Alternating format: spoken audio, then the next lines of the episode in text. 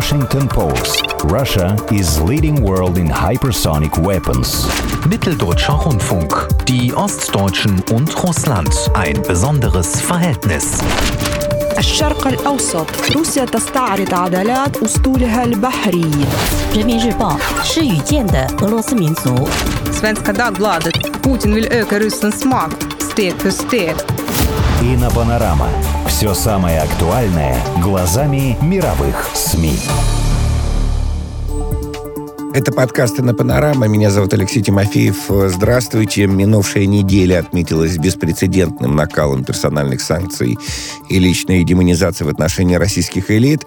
Похоже, США и Евросоюз поверили в свою собственную идеологию, по которой счастью во всем мире мешают злые белые мужчины-олигархи. И раз так, на них надо давить, причем не только на них лично, но и на семьи, друзей и коллег. Поэтому идет не просто высылка российских дипломатов из США, Чехии, а также подавляющих, э, э, проявляющих с ними так называемую солидарность стран Прибалтики. Идет попытка Запада выявить и надавить лично на людей, принимающих решения не только в России, но и в Китае, Иране и Турции. Такая политика импонирует многим людям и на Западе, и в странах, подвергшихся санкциям. В конце концов, в любой стране найдется много обиженных, желающих отомстить богатым и сильным. Но эффективна ли такая политика? Ведь в конце концов в любой стране решения принимают элиты, и делать из них врагов не самая разумная политика со стороны Запада. В общем, подборку материалов иностранной прессы сегодня э, будем рассматривать, читать, изучать вместе с обозревателем и на СМИ Дмитрием Бабичем. Дмитрий, приветствую. Здравствуйте. Ну что, демонизация Путина сопровождается идеализацией Навального. Мы видим, это, это, это два параллельно идущих э, процесса, точнее, ну да, они, наверное, не параллельные, потому что они пересекаются между собой неоднократно. В общем, сработает ли эта схема западных э, СМИ? Мне кажется, не сработает, потому что они действуют слишком топорно, да. Ну, э, на прошлой неделе появилась заметка в газете Сидни Herald, э, э, австралийской, uh-huh. да, где автор пишет, почему же Навальный так мужественен, так смело бросает вызов Кремлю? Потому что он российский, настоящий интеллигент. Он ничего не боится, и он понимает, что он занимает нишу обиженного, преследуемого. Эта ниша в России всегда ценилась чрезвычайно высоко. И он дальше приводит примеры декабристов, значит, народников. Но, понимаете, это мышление человека, это австралийский профессор Да российской никогда не русской литературы, всегда, да. да. который давно у нас не был. И э, он думает, что вот он прочел несколько книг, э, российское общество таким и осталось, каким оно было, ну, скажем, в 80-е годы, когда, да, Буат Шалович Акуджава, так, знаете, э, контрабандой э, переправил к нам декабристское наследие, когда мы все слушали его песни про декабристов, мы понимали, что декабристы это вот он, и э, согласные с ним люди, э, скажем так, оппозиционно настроенные, а Николай Первый это, конечно, Брежнев, это вот вся эта система, это действовало, это было убедительно, потому что советские люди немного знали о внешнем мире, но сейчас-то мы узнали так много, и каждый день узнаем еще еще, и уже такая примитивная схема точно не сработает. Она может работать на каких-то школьников, да, но э, школьники ведь перестают быть школьниками, они остаются, становятся студентами, они становятся взрослыми людьми, и они все-таки делают какие-то выводы. Хотя, да, первый импульс э, западными идеологами найден правильно. Да, в любой стране, конечно, люди ненавидят миллиардеров, потому что э, огромное количество людей считают, что на месте этих миллиардеров могли бы быть они, и, конечно, Да. они бы лучше распорядились На его месте этими должен был деньгами. быть да. я. Совершенно Да, верно, да. да. Вот. Хотя, э, если посмотреть на эту ситуацию в более широком охвате, то видно, э, собственно говоря, где она дает сбои, где западный подход дает сбои.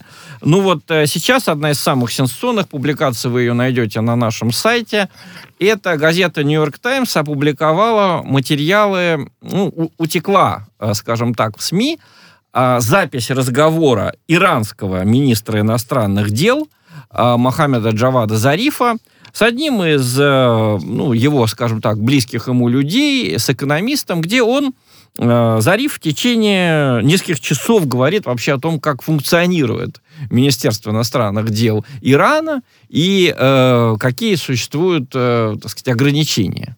Ну, собственно, ничего фантастического мы не узнали, да, то есть э, Иран, э, конечно же, является страной, управляемой э, в значительной степени духовными лицами, вот этим самым духовным лидером а, Али Хаминеи. Да, и талой. Но, значит, э, э, Нью-Йорк Таймс по этому поводу э, удивляется, да, и, и возмущается. Заголовок. В просочившейся записи министр иностранных дел Ирана признал, что политику страны определяют стражи революции. Такой секрет открыли. в Прямо, общем, да, э, секрет Полишинеля, конечно же. Стражи революции, силовая структура, созданная еще при э, основателе э, Исламской республики, э, помните, после революции 79 года, э, созданная при Аятоле Хамини, да, э, она контролирует э, основные направления политики. Это не значит, что народ ничего не решает. Народ избирает президента на альтернативных выборах, где выдвигаются программы, где идут споры. Но все это в рамках, скажем так, э, той системы, которую контролируют стражи революции. США умудрились стражи исламской революции объявить террористической организацией и таким образом с ними оборвать э, все контакты. Да? А, На главу МИДа Ирана, напомню, значит, господина э, Мохаммеда Джавада Зарифа лично они тоже наложили санкции. Ну и какой результат?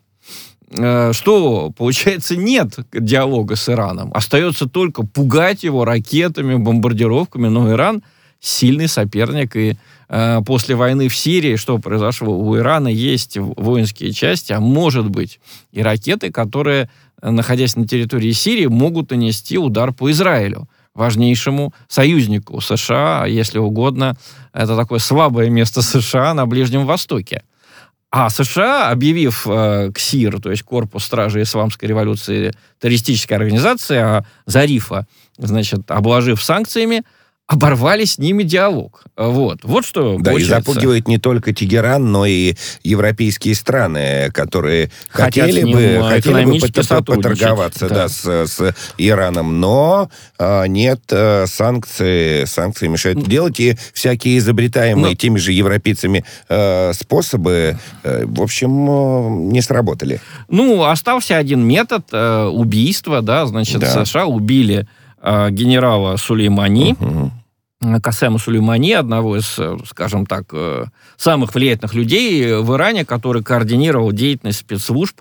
Дало ли это какой-то эффект? По-моему, это дало только отрицательный эффект, потому что, Обратно, конечно да, же, абсолютно. появился другой генерал, который теперь больше заботится о своей безопасности, а никакую свою деятельность Иран не свернул.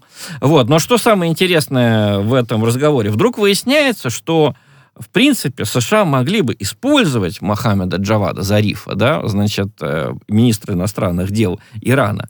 Он во многих случаях, оказывается, не соглашался с Сулеймани. А, и он, в общем, не очень доволен тем, что э, им управляет, скажем так, силовая часть э, иранского руководства. Но американцы же сами, наложив на него санкции, да, э, оборвали для себя эти возможности. Вдруг выясняется, это уже для нашего МИДа, наверное, будет интересно, что э, Зариф э, обвиняет Россию э, в том, что она не хотела, чтобы состоялась вот эта знаменитая ядерная сделка между США и Ираном. Э, Не только США, там была целая шестерка государств, по которой, э, значит, по этой сделке с Ирана частично снимались санкции, а Иран за это замедлял свою ядерную программу, придавал ей мирный характер, допускал инспекции и так Наблюдателей, да. далее. Да, и так далее, и так далее. Оказывается, значит, Зариф не любит Россию. Он считает, что Россия хочет уничтожить наши достижения, то есть ядерную сделку, поскольку в интересы Москвы, цитирую Нью-Йорк Таймс, не входит нормализация отношений между Ираном и Западом. Оставим в стороне вопрос прав Зариф или нет. Да? На самом деле Россия очень много сделала, чтобы эта сделка состоялась. И напрямую нашему министру иностранных дел Лаврову задавали вопросы, ну как же так, Иран же тоже торгует нефтью, а мы добиваемся снятия санкций с Ирана, мы же себе выращиваем конкурента. Лавров говорил, ну а что вы хотите, мы заинтересованы в мире, мы заинтересованы в благосостоянии, а с Ираном мы будем конкурировать э, как э, нормальные конкуренты. Да? Ну хорошо, Зариф не верит Лаврову, он считает считает Лаврова, значит, очевидно, двуличным дипломатом, который свои интересы своей страны продвигает. Ладно, в принципе, США могли бы это использовать. Да? Они могли бы использовать вот эти, скажем так, разногласия, какие-то трещины, да, которые есть между да. Ираном да, да. и, значит, Россией, а, ну, скажем, между частью иранского руководства, которую представляет Зариф, да, между иранским МИДом и, а, значит, э, э, руководством силовых структур. Зариф жаловался, что, оказывается, когда был убит э, Касем Сулеймани в начале 2020 года, значит, Иран решил нанести ответный удар по американским базам в Ираке, и он, Зариф, министр иностранных дел Ирана, узнал об этом позже, чем руководство Ирака. То есть военные сначала по своим каналам сообщили Ираку, что мы нанесем удар, а уже потом, значит, они Рассказали сообщили дипломатам. об этом МИДу, да? Ну, значит, так и пишет Нью-Йорк Таймс. А, значит, а, двое командующих силами КУДС, это, собственно, вот спецназ, да, а, иранские, встретились с премьер-министром Ирака, сообщили ему, что через 45 минут Иран направит ракеты на военную базу американцев, а сам Зариф узнал об этом позже, да? Ну, прекрасно, вот бы использовать такую возможность, да? Когда-то американцы были умнее, они э, прекрасно знали, что в Политбюро, э, значит, как КПСС, есть борьба между Яковлевым и Легачевым. Они, значит, там поддерживали Яковлева, старались э, через э, лояльную им советскую, часть советской прессы высмеять Легачева. Это получалось. Вот. А здесь тупая агрессия и давление. Все плохие, всех давить, все белые мужчины, все противные, все богатые, все олигархи ну, рано или поздно такая политика кончится поражением, да? Вот даже если оставить в стороне нравственный вопрос, да, э, как можно э, на ненависти, да, это же политика основанная, в общем-то, на личной ненависти. На ненависти, да. Можно да, ли, да. На, э, может ли она быть успешной, да, вот вопрос. Ну, вопрос хороший. Можно вспоминать примеры экспроприируя, экспроприируемые, да. Экспроприировать экспроприаторов. Да. Предлагал да. нам Владимир Ильич Владимир Ленин. Ленин предлагал. И в, в, в каком-то смысле ведь это сработало, это раз. Во-вторых, когда мы, когда вы сегодня вспоминали молодое поколение, да, школьников, которые еще ничего не знают, которые, конечно же, будут студентами, повзрослеют и посмотрят и как-то проанализируют, может быть,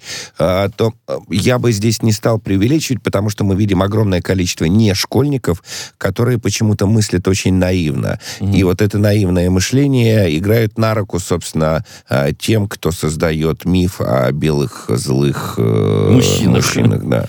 Ну, э, белые злые мужчины это для США, да, э, для э, сердитых молодых людей в США, поскольку, э, ну, так получилось, что вот в Америке э, эксплуатация человека человеком, эксплуатация элитой народа шла э, по расовому принципу, mm-hmm. да, многие годы. В России такого не было. Ну, может быть, в России что-то подобное и было. В Советском Союзе ну, при всех сложностях отношений э, Москвы и Узбекистана, русские, которые приезжали в Узбекистане, в Узбекистан не держали у себя узбекских лакеев, да. как э, французы держали у себя арабских лакеев, приезжая в Алжир, да, э, не э, назывались мем сахиб, как э, англичанки, которые приезжали в Индию, да, они работали, да, наравне с этими же самыми узбеками. Э, ну, у кого-то было больше образования, они старались его передать местному населению. Но это не была э, эксплуатация такая российская, да. А в США было вот так. В Англии, во Франции было вот так. Поэтому там продается, да, для каких-то людей со старыми вот этими фантомными болями. Эта идея, да, белый мужчина, вот он и есть эксплуататор. Очень редко было, кстати, что фирмы руководила женщина. Ну, да. Вот. А, кстати, в Советском Союзе, ну, вспомним фильм, да, служебный роман, женщины руководили. Поэтому нам На это Москва слезам не верит. просто не но там очень понятно. был, Нам да. не очень понятно, почему вот эта э, остаточная классовая ненависть, она имеет такой гендерно-расовый характер. Ну, просто это была другая история у страны, да? Вот, тем не менее, э, вера вот в эти персональные санкции, в то, что они сработают, очень велика в США. И, несмотря на то, что они вот не срабатывают и не срабатывают, возникает э, только одна мысль. Мы мало, э, мы мало накладывали этих санкций, надо удвоить, утроить, и они рано или поздно сработают. Это абсолютная победа идеологии над здравым смыслом. Да? Мы с вами помним Советский Союз, когда люди говорили, ну как же так, вот вроде бы уже вот при Хрущеве 50 лет, да ну не 50, хорошо, 40-45 лет советской власти, а никак вот, никак мы не начнем жить лучше, чем в 2013 году, и никак не начнем э, жить лучше, чем на Западе. Где же вот она, вот эта коллективизация, индустриализация, когда же она сработает? Ну, помним ответ Хрущева, а надо больше коллективизировать, больше индустриализировать, давайте закроем эти э, маленькие участки, все переведем на птицефабрики, уберем э, бесперспективные деревни, да. Результат никак не получался, но э, вот это идеологическое да, желание победить, оно было очень сильное. Ну, это видно, например, э, на наших тоже страницах появилась статья из Вашингтон-Пост Эвелин Фаркас, да, бывшая помощница Обамы по внешней политике. Она пишет рекомендации, значит, как надо действовать. Она пишет, до сих пор санкции против России были адресными и постепенными, чтобы не навредить российскому народу и западным бизнес-интересам. Однако, если отрезать доступ всем российским государственным компаниям и фондам к международному капиталу, или, это было бы более экстремальным шагом, отобрать у России возможность использовать систему SWIFT, можно устроить Путину и его соратникам мгновенный экономический и политический стресс. Вот такая угроза точно заставит Путина убрать руки от Украины. А, Такая у меня сразу при этих словах э, э, картинка, помните, да, Хиллари Клинтон э, смотрела ролик с убийством Каддафи, да, вау, вот такая кровожадная, кровожадная, кровожадный восторг такой. Но Вот. ее никто почти за это в США не осудил, потому Наоборот, что я думаю, что она не одинока. это же противный белый мужчина там умирал на экране, да, он много кого, значит, обидел в своей жизни. Ну вот, настал час расплаты, да. Ну, это чудовищная логика. Я надеюсь, что когда-нибудь американцы ее сами преодолеют. Но посмотрите, вот в этой тираде Эвелин Фаркас Вашингтон-Пост, да, как э, остановить, значит, э, как улучшить ситуацию на границе Украины, а вот личные санкции на всех наложить, деньги конфисковать, тогда они, значит, быстренько успокоятся. Ну, во-первых, тут очень характерная для нынешней западной идеологии замена целого народа а, одним человеком. То есть схема работает по-голливудски, да? Нет России, есть только Путин. Нет э, Ливии, есть только Каддафи. Когда мы бьем, бомбим ту же самую Ливию или Сирию, мы не людей убиваем, мы э, создаем неприятности для вот этого Мы боремся неприятного... за демократию. Да, да. мы не создаем Да. неприятности для этого белого мужчины. Мгм. Вот, он э, страдает сейчас, у него сейчас портится настроение, ему уже не до смеха, прекрасно. Вот, э, при этом забывается, что вообще-то, э, э, кроме этого человека, в этих странах живут миллионы людей, которые не понимают, как им выйти из этой ситуации. Об этом, кстати, тоже была интересная статья э, на этой неделе. Э, выступает человек, который, значит, э, на страницах Нью-Йорк Таймс, э, выступает человек, который участвовал в процедурах э, проверки санкций против Ирака в 90-е годы. Работает или не работает? Да, работают или не работают. И он пишет, э, санкции были чудовищными, то есть нельзя было ввозить э, в, в Ирак детские лекарства, э, дети гибли в огромных количествах. При этом, как я выяснил, лично для самого Саддама Хусейна эти э, санкции больших проблем не создали. Э, Он прекрасно через схему вот это самое нефть в обмен на продовольствие поддерживал свой образ жизни, поэтому то, что мы скармливали американскому народу, что вот мы э, как бы э, бьемся с Саддамом Хусейном, а не с иракцами, это была просто неправда. Вот. Ну, а насчет того, что все богатые люди плохие, и всех их надо наказать, и тогда все будет хорошо.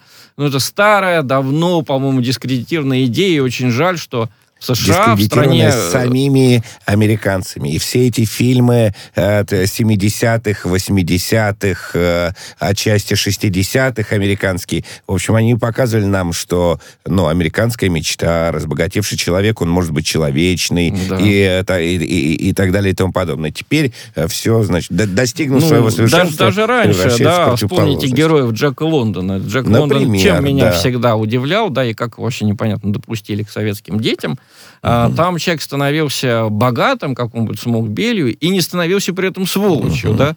Он, он, ну, тратил эти деньги не только для себя, он начинал, значит, думать, как устроить жизнь э, счастли, счастливо своей семьи, людей вокруг себя, друзей и так далее. Вот. Но в этом плане, может быть, это не из иностранной прессы, но интересно, в, в нашем журнале, в русском издании журнала Forbes появилась Э, не так давно интервью с Виктором Вексельбергом, да, хозяином компании Ренова, на который были наложены эти самые личные санкции, и он удивляется, да, он говорит, что мне не то, что же денег жалко, он говорит, понимаете, рухнуло, рухнули мои представления о мироустройстве. Ведь я всегда считал, цитирую, Виксельберга, да, я всегда считал, что хорошо понимаю западный мир, гораздо лучше многих. Понимаю, как там все устроено, разбираюсь в людях. Поэтому для меня санкции стали потрясением. Ведь они не просто заморозили мои полтора миллиарда долларов. Я теперь ими могу воспользоваться только с разрешения Минфина США. А мне это разрешение не дают. Мне этот Минфин не разрешает тратить эти деньги на благотворительные цели, включая благотворительные цели внутри США. Вот такая история, да, чисто, по-моему, раннесоветская. Да. То есть, э, э, ну, э, если угодно, Тут человек действительно оказался наказан, потому что он, очевидно, верил американской юстиции и финансовой системе больше, чем нашей, а она ему показала, что, в общем, там свои Ленины, свои э, новые, значит, э, э, хозяева жизни, которые вполне могут рассматривать больших и толстых с не меньшей ненавистью, чем Маяковский, да, который все хотел бритвы раздать для жирных горл, да, по его, по его стихам. Вот. А у нас остается чуть менее пяти минут. Э, и еще одна тема, конечно, Чехия. Не mm-hmm. можем ее тоже обойти вниманием. А как шпионские скандалы разделяют элиты разных стран, но мы видим противостояние правительства и президента в, этой, э, в, в Чехии. Обвинения. И сегодня, насколько я понимаю, в парламенте даже прозвучали голоса э, обвинить Земана э, чуть ли не в предательстве, э, лишив, э, лишив его должности. Но это было предсказуемо. Я напомню коротко, Земан говорит, что есть две основные версии в взрывов в, в Рбетице, угу. а, соответственно, правительство настаивает исключительно на одной, той самой с Петровым и Башировым в главных ролях. Ну, тут несколько интересных публикаций можно порекомендовать на нашем сайте. Во-первых, вы можете познакомиться с точки зрения самого э, президента Милоша Земана, который, значит, э, не пошел вместе с мейнстримом. Нужно отдать ему должное. Да, да он э, пошел на мужественный шаг. Э, сказал, он просто Самое интересное, он же не говорит, что вы тут все негодяи и, значит, э, а, антироссийские расисты. Он говорит, нет доказательств. Ну, покажите, на, на основе чего вы хотите, чтобы я разумный э, человек. Чехи отличаются таким прагматизмом и являются, между прочим, самой неверующей нацией в Европе, именно потому, что они требуют доказательств да, в любой ситуации. Э, доказательство Бога, доказательство существования Бога, как известно, большая проблема. Поэтому чехи в него особо и не верят. Вот, он требует доказательств, а доказательств нет. Наоборот, э, вот на этой неделе всплыла публикация из Нью-Йорк Таймс, что, оказывается, этот болгарский торговец оружием... Э, Емельян. Емельян, да. Эм, а, значит, он, оказывается, Емельян Гебрев, он оказывается не э, только, так сказать, э, для себя там оружие держал, он реально его поставлял на Украину, маркируя упаковку Для Вьетнама. для Таиланда. Ой, для Таиланда, для совершенно Таиланда, для Таиланда, да. Вот. Ну, можно почитать э, для того, чтобы представить себе атмосферу, которая творится в Чехии, где уже, значит, собираются земно объявить государственные изменения. Да. Можно почитать, например, издание «Ледовки». Вот сегодня мы разместили статью из этого издания. А, Значит, она называется так. «Убрать еще убийство Литвиненко подтвердило, что Россия постепенно возвращается к советским методам». Автор Томаш Влах, вот, э, как вредно иногда читать книжки, да, он просто собирает такую антологию всех советских э, мокрых дел э, и говорит, что вот, э, пожалуйста, вам Доказательства. Продолжение, да, Какие вам доказательства. еще нужны доказательства? Да, это же та же самая Да, страна. да, Путин, да. бывший полковник КГБ. Да. Ну, давайте, кушайте. Вот. Ну, А еще Троцкого, помните? Ой, Вот, ледорубом, да. И, и Бандеру в И 59 Бандеру, совершенно году, верно, Стахович, да. Вот, но э, дело в том, что, э, как это говорят французы, comparaison не paraison. Сравнение не является доказательством. Э, доказательства с доказательствами плохо. Но зачем, когда можно вспомнить Когда есть книги? эмоции, Да. совершенно верно, да, когда есть эмоции, фотографии Петрова и Баширова. Спасибо большое. Обозреватель на СМИ Дмитрий Бабич. Э, Это подкаст «Инна Панорама». Меня зовут Алексей Тимофеев.